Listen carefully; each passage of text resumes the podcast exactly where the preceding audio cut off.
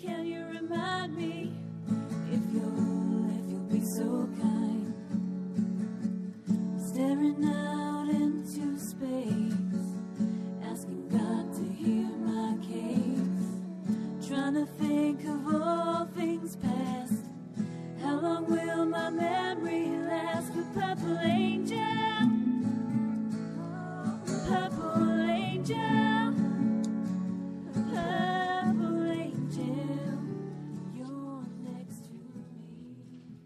Well, hello and welcome to Alzheimer's Speaks Radio. I'm Lori La Bey and I'm the host and founder of Alzheimer's Speaks. Glad to have you with us today.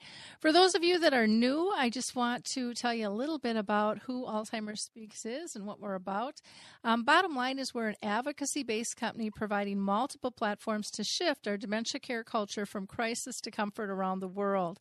And we do that by joining forces and sharing knowledge and just having these everyday conversations about life with dementia so that we can help raise the knowledge bar and um, decrease that fear and stigma bar and allow people to really live healthy, purpose filled lives.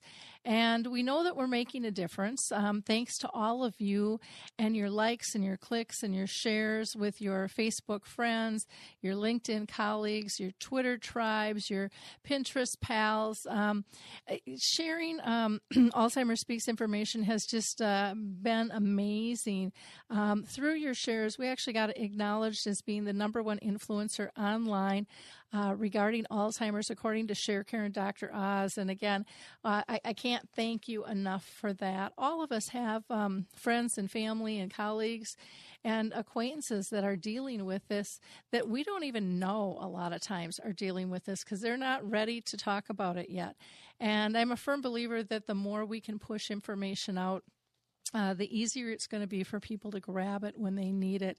And I'm talking as a daughter who lived this journey with her own mom with uh, dementia for 30 years. Uh, it can be a really isolating process. So, um, would encourage you all to continue to to share those clicks as you're listening, and uh, and spread the word that we're here. Um, on Alzheimer's Speaks Radio, we like to get everyone's voice heard. So we um, often interview people who have dementia. Uh, we interview families who have dealt with it or are dealing with it. Uh, we have anything from researchers to movie directors, singer songwriters, authors, uh, people who have created a business. Um, it might be technology, maybe it's housing anything that will help uh, help those living with this disease live a little better. I also want to give a shout out just to Nancy Reagan. You know, the former First Lady recently died, and she just had such a big impact on this disease. You know, she was a fierce protector of Ronald Reagan, our, our president, and um, but she also raised the bar um, of his battle and the disease as a whole. I also want to um, just praise Harry Urban, who lives out in Pennsylvania in Lancaster County. Um, he was just highlighted in a beautiful article um, titled Lancaster County Man with Dementia Finds Life Doesn't Have to Be Perfect to Be Wonderful. And as usual, um, Harry just gives some really significant um, tips that are really simple to implement into your own life. Harry is one of our experts on Dementia Chats webinars that we do twice a month. In fact, we just had one this morning that was a great conversation about the difference between dementia villages and dementia friendly communities. Um, and I'll be posting that probably tomorrow um, for people to go ahead and, and watch. All of our webinars are free, and we do those the uh, second and fourth Tuesday of the month. Um, here in Minnesota, um, I just kind of want to yell out to uh, HealthStar Home Health. They do just an amazing job delivering services to those in need and, and helping educate and um, do some cutting edge things along the line. They're not afraid uh, to try something new. And so I just, I love working with them. A lot. Uh, I also want to um, let you know that the show here is um, on 11 social networks and it's brought to you by audible.com. And you can actually get a free Audible um, download and a 30 day trial by just going to www.audibletrial.com forward slash social. And there's over 180,000 titles uh, to choose from that you can download onto your uh, iPhone or um, Android or Kindle or MP3. So um, go ahead and check out audible.com. Another sponsor here of the show is FreshBooks. And FreshBooks um, is is just a, a, friend of ours because they help save time, and, and none of us have enough time. Not only do they help uh, with simple solutions of invoicing if you're in business, but just managing expenses and staying on top of who owes you and what you owe them um, is a great way to be able to to move forward with a little less anxiety. And we all know that tax season is upon us, so. Um, you can also go to FreshBooks and get a free 30 day uh, trial there by going to gofreshbooks.com forward slash live. That's gofreshbooks.com forward slash alive. Well, let's get started with the show today because we this is this hour is just going to blast by. I am so excited to have Jo Huey with us, um, and she's a specialist in helping caregivers, both family, friends, and those that are paid to care, work through the maze of emotions and skills that are needed to assist somebody with Alzheimer's or another related form of the disease. She shares lessons learned from her experience in multiple care settings, including nursing homes, assisted livings, um, home health, and companion care companies from 1985 through the hurricane of uh, Katrina with the evacuation process in August of uh, 25. And since 2006, Jo has had the opportunity to travel to 30 states to present her Alzheimer's educational materials at conferences. She's best known for her communication tool, the 10 Absolutes. And I have to say, I have seen this around so many times, Jo, and I'm saddened to say that a lot of times your name isn't attached to it. But people people are pushing this out constantly, and I just think it's fabulous. So I'm, I'm glad that we're able to connect the dots as to who whose tool this is. Um, Jo is also the author of two books. Alzheimer's disease, help and hope, and don't leave mama home with the dog. So, welcome, Jo. Thank you. It's great to be here. Yeah, I'm very excited to talk to you because I think your 10 absolutes are are absolutely uh, fabulous and can be life changing uh, for people who are not only dealing with somebody with dementia, but a lot of other um, areas in our life as well. Um, just learning to almost be user friendly in terms of people and personalities. Can you tell us first, though, Jo? Have have you been personally touched by dementia, maybe with a family member or close oh, friend? Oh, absolutely. Um, my real story, which is in my Alzheimer's disease Help and Hope, um, is about my best friend when I was a little bitty girl, as a toddler on up, who um, and it's way back in what I call the olden days, and I didn't even know um, anything about Alzheimer's, nor did they. And so ultimately, we believe in retrospect that, that this best friend, who was an elderly person, you know, probably 50, which doesn't seem so old anymore, but it did when I was a toddler, um, probably had early onset Alzheimer's disease, and then it was complicated by vascular dementia with some strokes that actually ended his life. So that's what got me interested in it. And um, I vowed on his deathbed someday I'd find out what it was, and I was going to do something about it because it so affected our lives in in some really difficult ways. But little did I know that I was actually being per, prepped professionally because I started working in the Alzheimer's arena in 1985.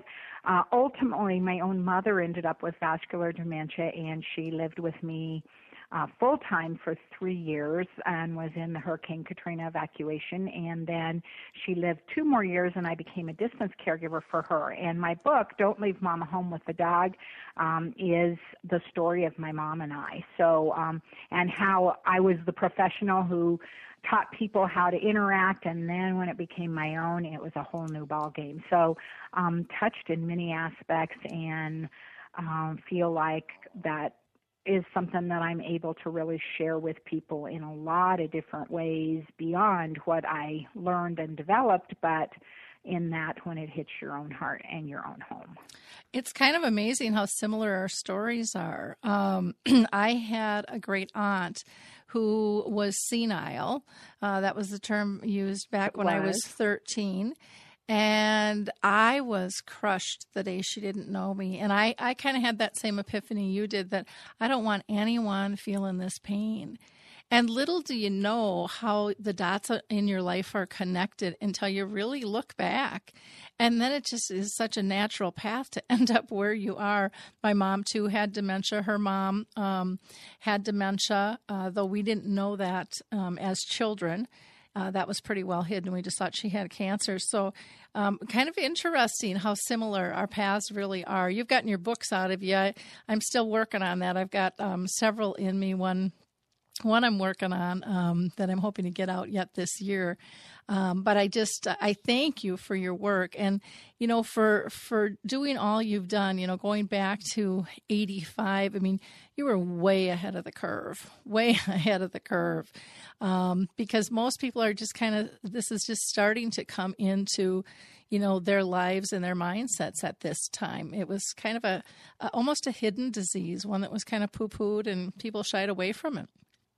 Very much so, very hidden and and still in many ways today it it really there is still a stigma attached and you know thank you for talking about Nancy Reagan. I had the opportunity to know Maureen Reagan, who was Ronald Reagan's oldest daughter uh, from his um, first marriage, and she worked with the Alzheimer's Association, and that's where I worked with her um, on a national level for quite a few years. And uh, you may or may not know that she died of um, melanoma, which is a the bad form of skin cancer. Um, in her, I believe she was only in her 50s. She was just a little older than I, and she died quite a while ago.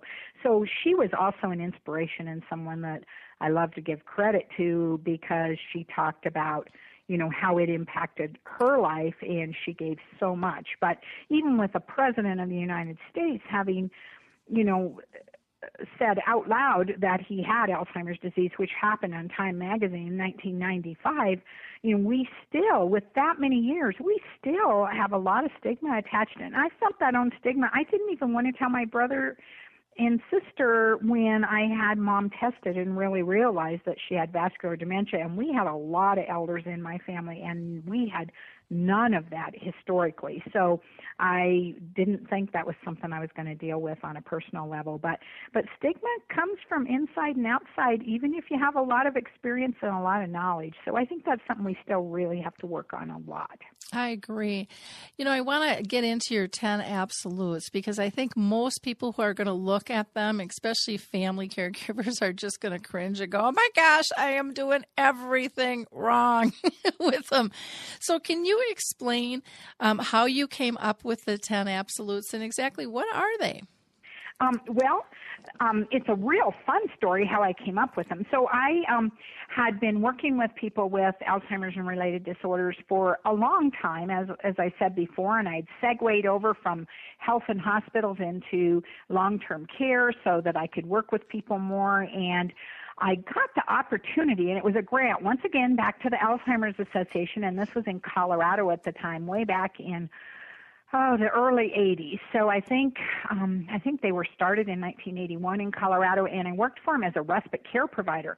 And one of the little ladies that i went in for respite care her daughter talked to me and she knew i wanted to get more education and more background. So she talked me into moving this little lady into my own house with me and she lived with me for three years and um until her death and so her family had to move to another state couldn't take her along and they um they hired me to take care of her 12 hours a day, seven days a week, and then my responsibility was to find someone to take care of her in my home the other 12, 7, 365 um, for right at three years. And so she was still in all the years that I've dealt with, and, and she was in the early days, in the er, in the mid 80s she was one of the most difficult people I've ever dealt with. And so I would write this little list of things for people not to do. And I'd say, and don't argue and don't reason and all the things that I would have on that left side of my 10 absolutes and and she would she would you know just caused so many problems with the caregivers that came in on those 12 hours and so she would just um cause things and they would I would come in the door and they'd leave. They'd say, I don't even care if I pay you, I'm not coming back tomorrow. This is I can't do this. And so one of the ladies that was just a gem that worked for me and stayed two of those three years, she said, Why don't you tell us what to do instead? We already know what not to do. And so that's when the difficulty became. So all these little things I'd been putting on the side, I had to come over and say, well, don't argue with you with her and what you need to do instead. And and it was self-serving. It was for my own success, and that is actually how um, the ten absolutes were born. Is um, you know, writing these little notes and making them concise so that I could keep people so that I only had her the 12 night hours and the 12 day hours, I could go to school and work and learn more about Alzheimer's. So I had my own little laboratory per se, and that's how it was developed. So it was developed for usefulness, and that's why it's so important that somebody not feel guilty about this. This is a tool. Many people called it Jo's rules. Well, you know, rules were made to be broken, and I want you to think of that. I that's why I'm saying it. But you know the tool if you've got a tool you can't blame yourself if you don't know how to use it till you know how to use it. So if what you're doing works and it's the opposite of this if it's not broke don't fix it. But if you're having some difficulty in some areas then this gives you an idea of what to do if if things are going wrong. And so people always tell me for example well i would never argue with them but then right away in the conversation they'll say something like but you know sometimes they say some things that really aren't correct and i need to correct them so i'm saying no and no and no you no you don't need to listen like we all do and kind of go along and kind of go along. And then you can find a way that you can agree on some things. So there are two things that I talk about in the Never Argue, Always Agree. But your question was, how did these get developed and how do you keep from feeling guilty? And I think I answered that. And so I'll let you ask some more questions so we're not just hearing from me and I can expand on some of these. Okay. Well, you know, one of the things that, um, and, and, we'll get into, you know, what are these 10 things uh, during our conversation here. Um, but one of the, one of the things that so often I think a loved one can get so upset and they want to argue and they want to know exactly you know what somebody is doing and why they're doing it and um, yet they can be really um, it can be really upsetting our approaches that we take in terms of correcting. So it was interesting when you said well no I, i'm not arguing i'm correcting you know and, and we think that that's a softer tone but bottom line is it's still disagreeing um, with a person with dementia. And instead of um, arguing or correcting or disagreeing, whatever term you want to use, what do you what do you suggest instead? Well, so when somebody says something, and I'll give you two prime examples that I think we all run into one time or another. So the classic, the one that's even a chapter in everybody's book, including mine, is when they say, I want to go. And that's very early on. Or as time goes on, they want to go home. So for a spouse, it can be somebody that has lived in their house together for 35 years, and here they are in the middle of the night saying, I want to go. And sometimes it's to the bank because it's midnight or I want to go home. They're actually saying I want to go home. Well, what that tells us is the majority of what is left in the memory part of their brain is in a previous place in time, probably previous 35 years previous. And that'll answer a lot of other questions that I'll come into. But for this very specific thing, when they say, I want to go home, the classic answer for a spouse would be, Home? What do you mean home? This is your home. We've lived here for 35 years all which is truth. Well, if they knew it was their home, they wouldn't say they wanted to go home. So what we believe they're saying is, I want to go to a different place in time. And so they just mean I'm uncomfortable and I need some reassurance. So when we say this is your home, they don't necessarily get those words, but they get our tone and our attitude that you're wrong and I'm right and I'm in charge and you're not in charge. Well, you know, if we're uncomfortable and upset, that is not what we want. So, what on earth do you say when somebody says, I want to go? And the answer is three words total of five letters. I don't think that you need to take notes when you're learning about this stuff because could you find your notes when you needed it anyway? So I just made it three words, five easy letters. And the answer when somebody says, I want to go home, which is very true from your heart if you've been around this block or had this happen before, is say, So do I. Because don't you want to go someplace as far away from where you're at right now if you're going to have this disagreement? And so when you say, So do I, in effect, what that does is it really just starts a conversation that's a little different conversation that can be more positive, but it also tells them that we're in this together. And if you can be in anything together rather than be opposed, you know, toe to toe, head to head, then you can accomplish what you need to accomplish, which is to find something that's a better way. So that's one of the ways that I do never argue, always agree, is you just get on the same page, as people are often heard saying. The other one that happens so often is when they're looking for somebody that has died. This mm-hmm. often happens when somebody has died recently, or they may be 95 years old and they're looking for their mama. Once again, it tells us where the majority of the information that's in the storage part of their brain, the hippocampus, is back in a previous place of time. And so we usually say things like, well, uh, uh, uh, they died. Now they read our body language way better than they read our words, so they know we're upset. And so they're like, he died. Why didn't you tell me? I didn't even get to go to the funeral. Somebody should have told me. And they're so uncomfortable. And we watching them, especially family members, become much, much more uncomfortable. And we're like, squirming around trying to say something and then the one few blessing that we have in this disease is they're easily distracted, so they get distracted away. We're still sitting there thinking, oh, what do I do? What do I do? And then they're likely to start all over and say something like, well, you know, I can't eat dinner because I have to wait for Tom to come home. And of course, Tom is their husband who has recently died. So once again, this falls under never argue, always agree. So what do you do when they say they're looking for somebody that's died? Now, you're not on the witness stand this isn't the whole truth and nothing but the truth. but I want you to see how this fits. And it comes from the truth because if you can practice the truth, then when they can read your body language, which they'll always be able to do way longer than they can do anything else, especially if they know you well, is say something like the truth. I haven't seen him today.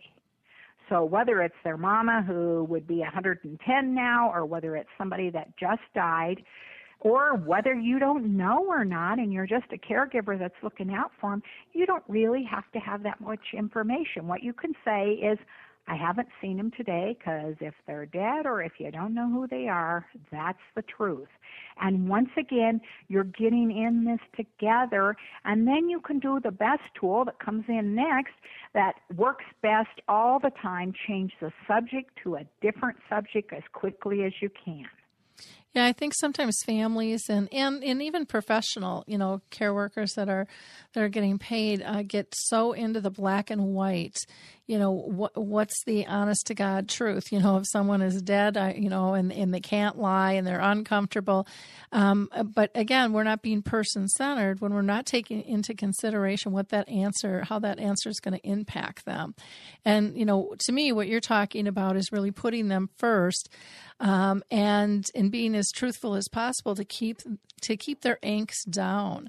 Um, because what and good's it, it really going to do? Works. Yeah, it really works, and it's simple and it's easy. And you know, does it work every time? Well, no, but I don't know anything in the whole world that works every time. So my answer to that is how do you get good at something? Usually people will answer and say you practice. Well, if you're dealing with somebody that's having these difficulties and they're bringing up these subjects, you're going to get ample opportunity to practice. So if it didn't work the first time, use that blessing of forgetfulness and try it again. And pretty soon, these things really will start working as you become more comfortable because it's how they're reading your level of comfort that's going to make the biggest difference. Oh, definitely, definitely. I just, I, I love your philosophy, and I think it just, it's, it's easy um, it's easy to apply once once we let go of trying to have to be in control and and trying to be perfect and um, you know bringing kind of our old world into theirs. It, it just doesn't work. You know we have to we have to step into their new reality accept that appreciate that and um, and bring comfort to them. Because when they're comfortable we're comfortable and, exactly. and and that is something that I think so many of us forget. And we're the agitators, and we don't even realize that we're the ones, you know, bringing it up to the next level because we're not working with them in terms of how they need, you know, how they need to be in a relationship and the, the types of uh, information that they need and why it's important. And, you know, your, your um, 10 absolutes is so it's so simply drawn out. And then you know you've got the examples on the back side. I mean and it's just it's it's really easy to apply. And i think that's why it's shared constantly i mean i, I see it out every um, quite often actually on the internet you know people will cut and paste and go this is the best thing i've ever i've ever found you know um, they absolutely adore it and um, and you know want to share it with others there so um, Oh, great. and thank you. And, and just a word about the 10 absolutes. So there's a little more information about it. Number one is that it turned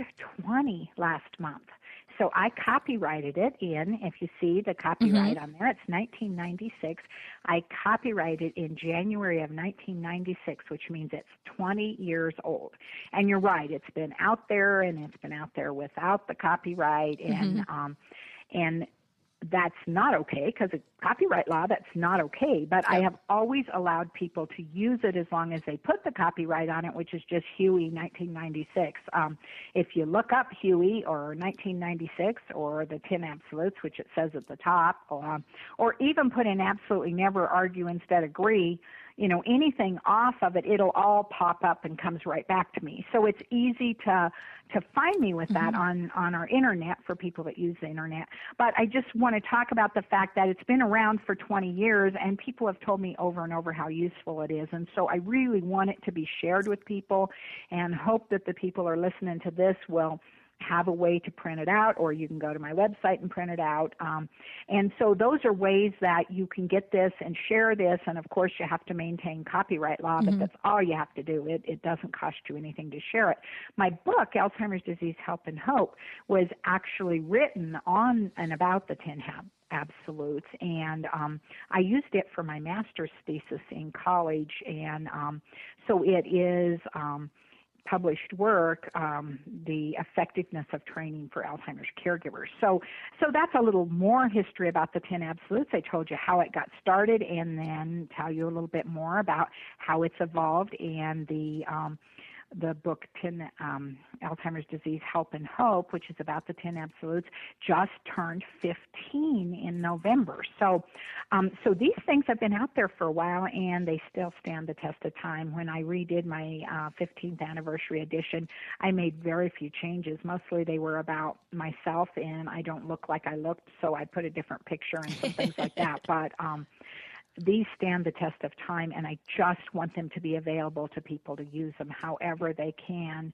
Um, to make their lives easier. It's a tool to make life easier for caregivers, which makes life way easier for the person for whom they're providing care. Yep, wonderful. Well, and even the way the book is written, I mean, it's very rare when someone actually puts a tool on the cover, and on the back cover you actually have the you know the basics of the ten absolutes listed there, so people know right away what they're getting into, and it it all is just so intriguing because it's like, oh my gosh, of course, you know this this would this makes a lot of sense, and then you open it up um, and you know read you know some of the situations and the examples and stuff. And it's it's just clearly um, written easy it's a very easy read. And it's it's one of those i think where you can just kind of pick it up um, when you need to as a reference as well. So if you're really arguing with somebody, you can go back. Okay, let me just go to that chapter here. Never argue. and and, See and what I should really do here because this is not working. yep, yep. And um, you know, or never shame, you know, and a lot of times we don't even know we're shaming people. You we don't. And so, you know, had I not copyrighted this so long ago, I would actually change that word to embarrass Mm-hmm. because the thing that most people really are not aware of, and I do a whole series on brain biology by Jo, um, and I'm actually working on a little booklet for it, sort of like your book that I just never seem to get wrapped up. And so, anyway, it what people really don't realize is that a person with Alzheimer's, which is also why they can read us so well and our buttons, and, and I actually learned this at a conference given by Nancy Mace in 1981, um, that they're, they're not impaired. The part of their brain that is not impaired is the feeling part. Now we think of feeling with heart, but of course it's not our pumping organ of blood where heart is.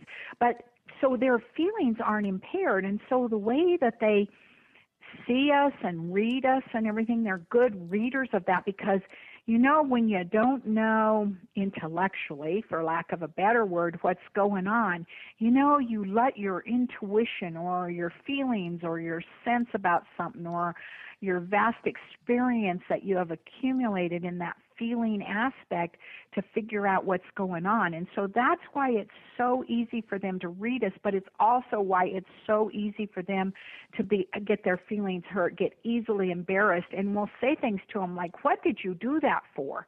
And they truly don't remember what they just did because that's the early impairment for everybody, regardless of what's causing those symptoms. So when they don't remember what they just did, they really don't remember.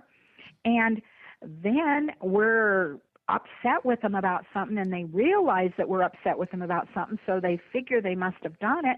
But then we go right back to that circle and they say well but i didn't do that. I would never do that. And then we come back and say well yes you did. I just saw you. And so see you go right back around. So all of these 10 absolutes all come back to the first three or four and they just go round and round you go. So it doesn't have to be 10 things. 10 things just help you um, have a little outline that you can use. But if you can just shift, teeny tiny shifts, one or two ways that you manage something just in conversation, you can make a world of difference every day. It doesn't have to be so hard. Let's don't make it hard.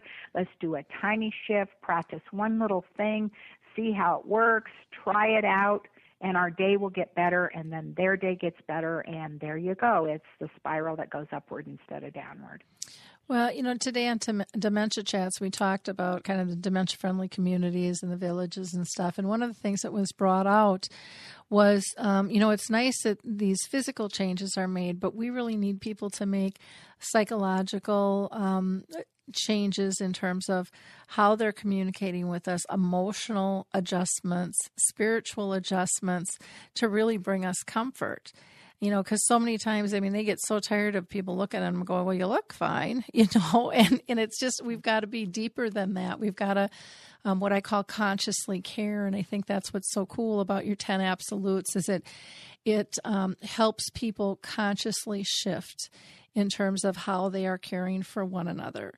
And, um, you know, none of us like to argue. I mean, well, I shouldn't say none of us. Some people are on b- debate teams and, you know, that's kind of their goal. But I mean, for the most part, people, you know, would rather sit and have fun and be engaged versus be in the thick of something that makes them, uh, you know, for many very uncomfortable. And um, and so you know, I think your your ten absolutes can really have a broader expansion than just dementia. That's just kind of my personal thought. It gets into, um, I think, respect um, for where a person is, you know, is in life, and not that we don't want to teach people right from wrong if we're dealing with with small children, um, but again, it, it's it's getting into how do you do that in a respectful fashion. Um, right. So it's not it, demeaning. It is, and and people tell me all the time because, of course, I've given these presentations, and I have quite a few different presentations I do around the ten absolutes. People come up to me all the time, and they say, you know, this will work for two-year-olds, teenagers, difficult Mhm. bosses, uh, all kinds of different things. You know, if if it happens to be like a general audience, and so Um, so it really does. It really is a form of communication. And it's not so much about right and wrong as exactly what you said. It's about respect and it's about dignity. And even small children, you know, there's a way to teach them right and wrong that doesn't require yelling at them and belittling them and taken away, you know, their self-esteem and their self-respect. And so it is an actual communication tool that can help us look at different ways of approaching many things in our life, especially when we're tired and frustrated and possibly even angry, because that's the kind of emotions that come out of life. And so um, it really does help keep you kind of on task and, and just stopping and thinking of how you might look at this and and really thinking about what's really important anyway um, mm-hmm. um, is it this one issue that we're going toe to toe on or is it having a good day or a good time or a good visit or a good 15 minutes or getting something from bad to better mm-hmm. um, again, you know, all the way around, but particularly with this disease process that, that has a lot of loss and pain and things in it, if we can just make tiny little shifts, um, we can make each other smile, and that is a day or an hour changer on yeah. a regular basis. Well, and I like that you said tiny, tiny shifts because I think everybody thinks everything has to be this big, huge project, and it's going to co- take a lot of time and a lot of money and a lot of effort, and it really doesn't have to. I, I think, you know, I've seen the the biggest shifts in in uh, getting people to see the simplicity and getting them back into being, uh, you know. Um, being relationship based.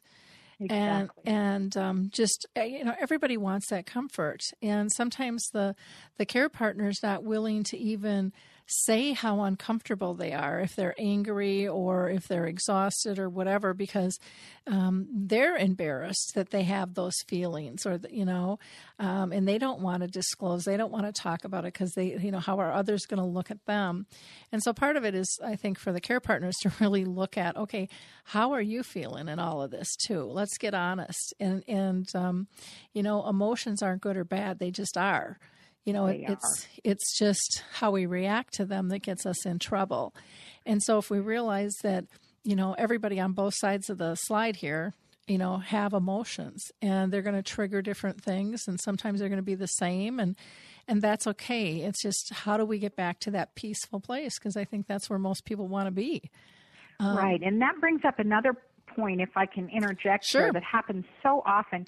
Um, I so often hear people after they've seen my 10 absolutes, after they've even read my book, after they've attended uh, one of the presentations that I've done, and they will come up to me. So I'm just going to give an example. So it's the children that are here, it's their parents they're worried about. Their mom is so stressed out about their dad, or their dad's so stressed out about their mom, whichever direction that it's going. The care partner, and they're saying, but they just do everything wrong, and, and I need them to learn to do this. This is my advice to them, and I think it's very important um, to bring this up the person that they need to change, which is not the one with the disease process, but the one that is a stressed out, worn out caregiver, needs the courtesy of these 10 absolutes. Mm-hmm. So I tell them don't give this to your worn out care provider. Use this with them and stop arguing with them about arguing with the person. Yep use it that way. Use it with the person that is the most stressed out and look at this from that perspective and see how you can use this tool to help yourself interact with the one that doesn't have the disease process because as the stressed out caregiver that's another thing that happens so often is everybody keeps asking you if you're taking care of yourself and then they tell you everything that you're doing wrong or how you could be doing it better. And that is the last thing you need in the world as a care provider or a care partner or whatever you want to call it as you know mm-hmm. just a spouse of someone that's ill and so i really want to bring that around once again use this tool not to teach someone else what to do but to be kinder to someone else that maybe needs to know what to do. Example is a wonderful, wonderful tool. Mm-hmm. Exactly. Now, one of the things um, that I wanted to mention was um, a lot of times people will kind of push off making a change and going, hey, you know, we're still good. Things aren't that bad yet. What do you say to, to those people? Um, I, I, I hear that all the time, and I've heard it so much through the years. Um, uh, so often people say that, and what I really say to them is, you know, if you are concerned enough that you're thinking about going to the doctor to get a diagnosis, if you're way on down the road a ways and you've got the diagnosis, early on, absolutely early on, as soon as you think there's something wrong, you need to start finding resources because you can't do this alone. There's a wonderful resource with the Alzheimer's Association, and you can go to the alz.org. I really don't work for them, but I've used their tools all through the years. Um, and they have one things that you can do to help a family with Alzheimer's disease. Um, it's little known. You have to ask for it. It isn't usually kept in any of the chapter offices. You have to ask for it. But it's a little card that you can get and you can hand it out to people if they say, I wish there's something I could do to help. You don't have to tell them what they can do to help. You don't have to ask for help because those are very hard things for us to do. And you think, well, I'm going to save that up for later. Well, if you've got, if you're in the arena, if you're just entering, later is now.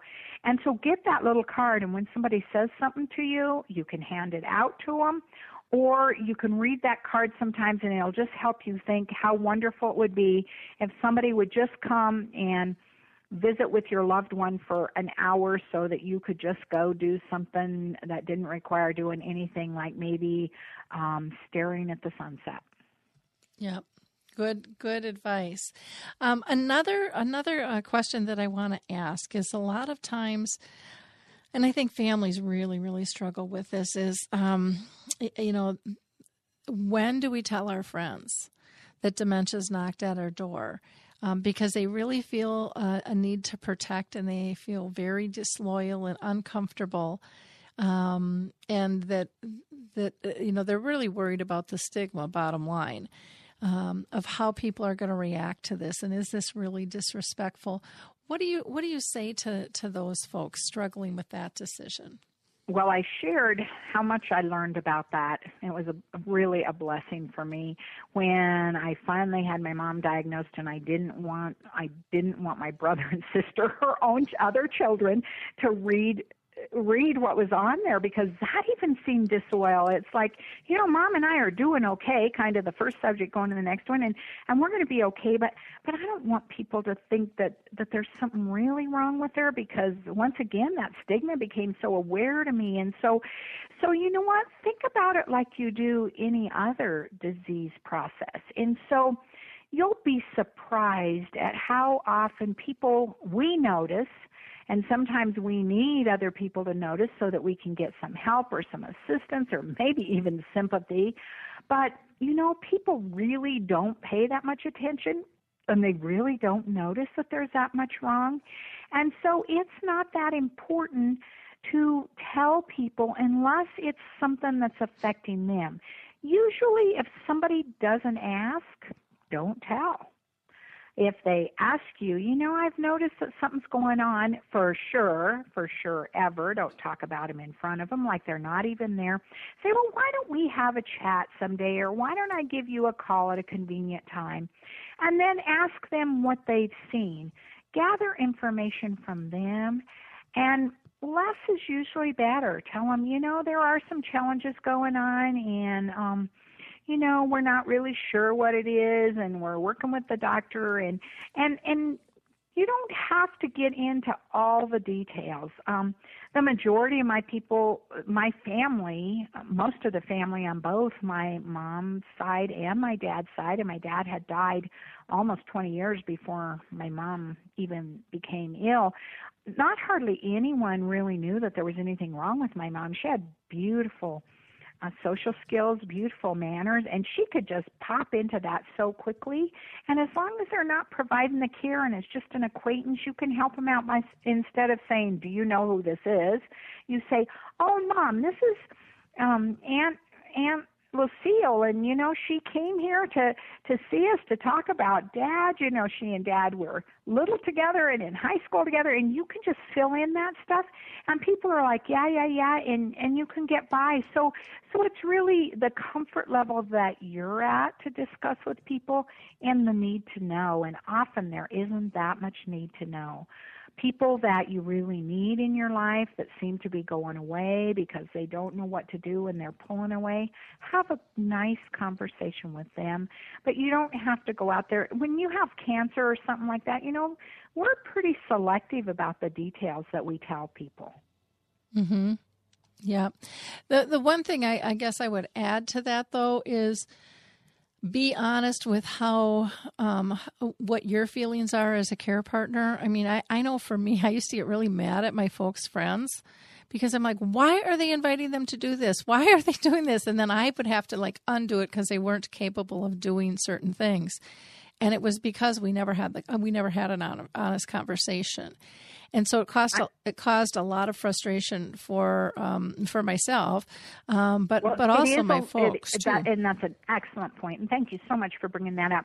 So it really does, but it's also something that you can say with illnesses. You know, mom really hasn't been feeling well for a while, and so we try not to have those, we try not to get into those kinds of situations. Mm-hmm. And if you'd like me to explain more about that to you, um, I will um, at a later time, but you can also just learn to not include some of those things, even family um, family meals at holiday time and things like that. Um, you just start being selective about what you're doing, which you wouldn't even you wouldn't even sort of um, stop at doing it if somebody was on chemo or something like that. You can say, well, you know, they're really not feeling well. Um, and then if they ask and want to know the details and they genuinely want to know and you can really get help from them, then give them the details. But a lot of times people just don't understand what it is and you're back in that quandary about the stigma and everything. So the people that are close and the people that matter are the ones that you really work with. And otherwise, you just say, you know, mom's been under the weather for a few months and we're trying to work this out. So we're going to have to decline right now. Mm-hmm. I have a, a, question I just want to pose to you because I, I think there are some people um, with the disease who are very much advocates for the disease that would argue the point that they they don't they want to kind of come out of the closet and not everybody does about the disease but i think many of them feel strongly that you know we need to be honest with people if we're going to get the you know if we're really going to become dementia friendly um, just kind of like cancer, you know, way back when it was just referred to as the C word and mm-hmm. and you know, now people are really embracing it. They're doing the walks, they're doing, you know, all kinds of things. And and I know that that there's you know, a lot of people out there, not everybody, but a lot of people out there that say, you know, we need to start being honest. But again, it gets into I think individual circumstances and what um, the person diagnosed as well as the family what their comfort levels are.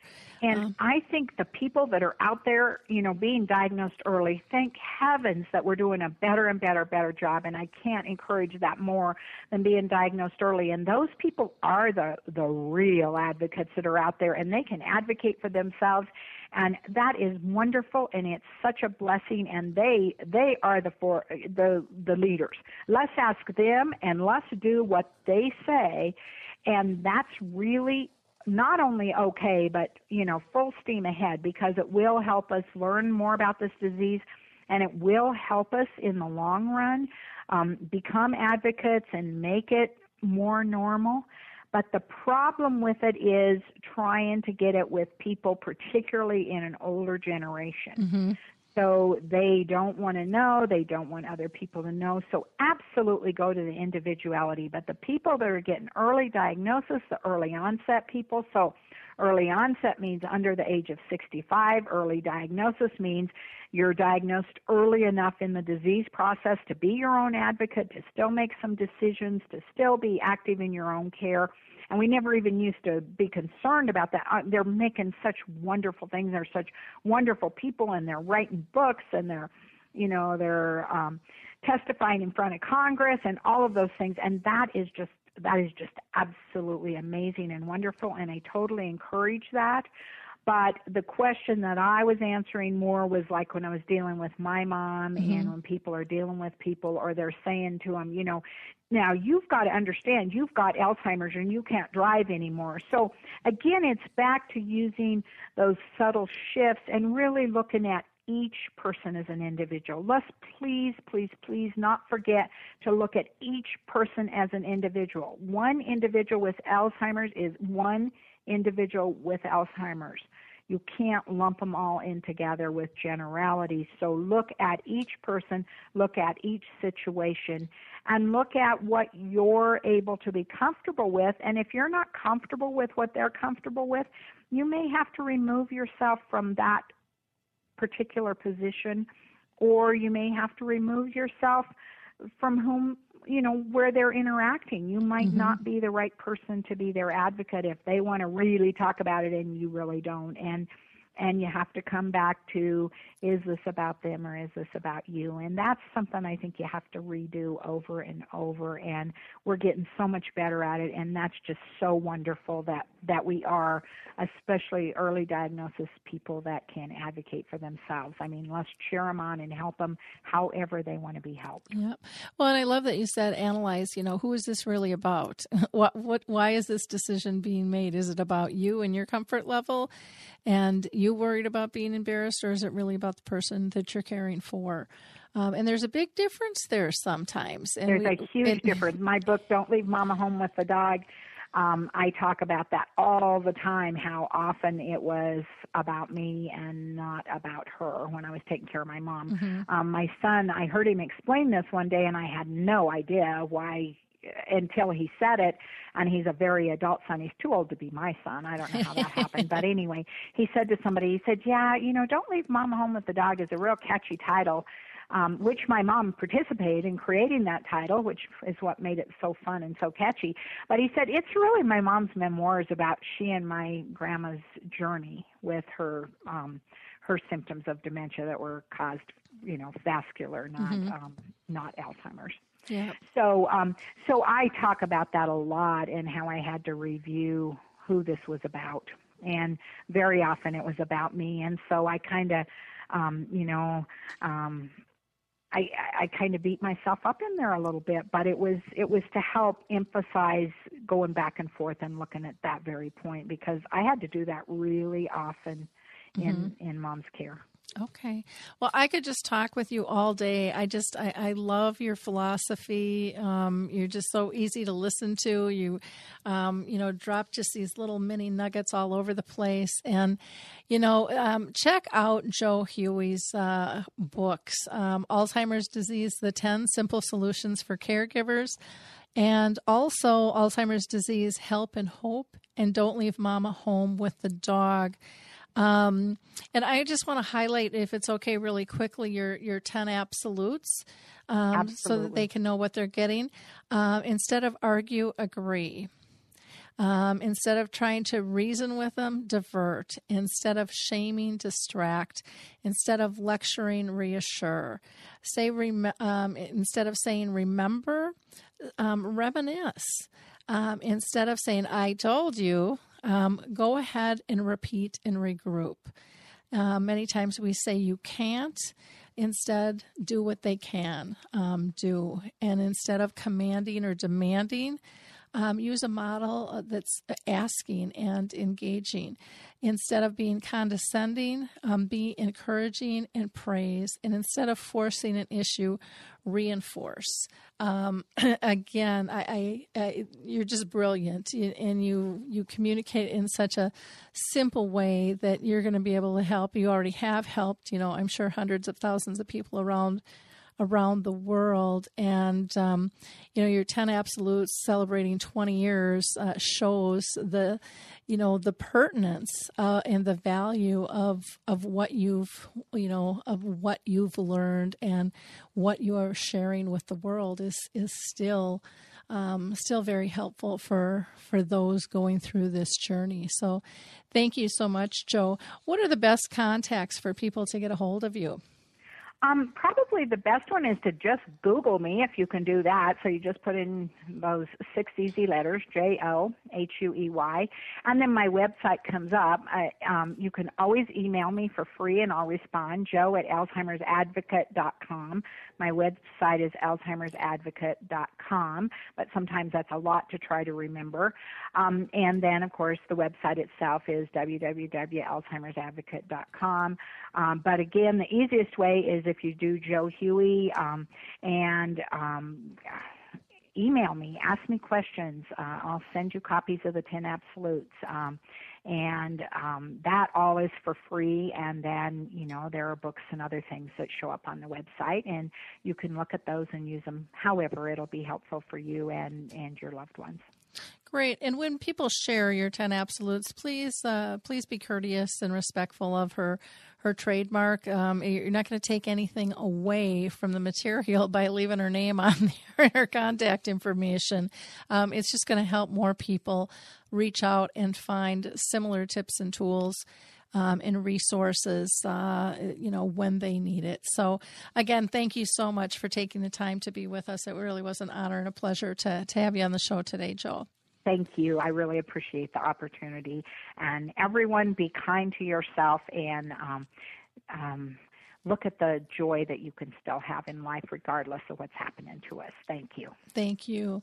And remember, you can go to audibletrial.com forward slash social and get your three 30 day trial of over 180 titles.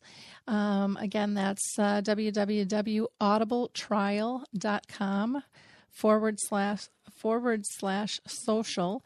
Also, um, on Alive Social here, our network, you can check out Apples to Apples Monday at 2.30 or go to the archives and listen to Scott and Drew Applebaum, who are a father and son team who discuss sport, sports and find out if father really knows best. Um, another show I want to highlight is just Joan of Art, which is a weekly podcast. And... Um, Joan investigates and celebrates people who make art.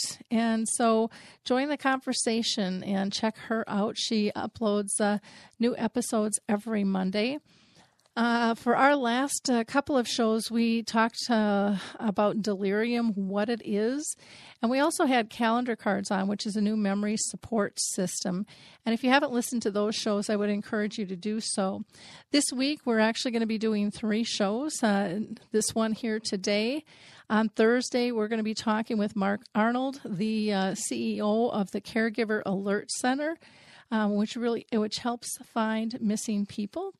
And on Friday, we're going to be uh, talking with the executive director of Caring Together in Hope, who just opened a memory care cafe, which is open six days a week, all year long in Georgia.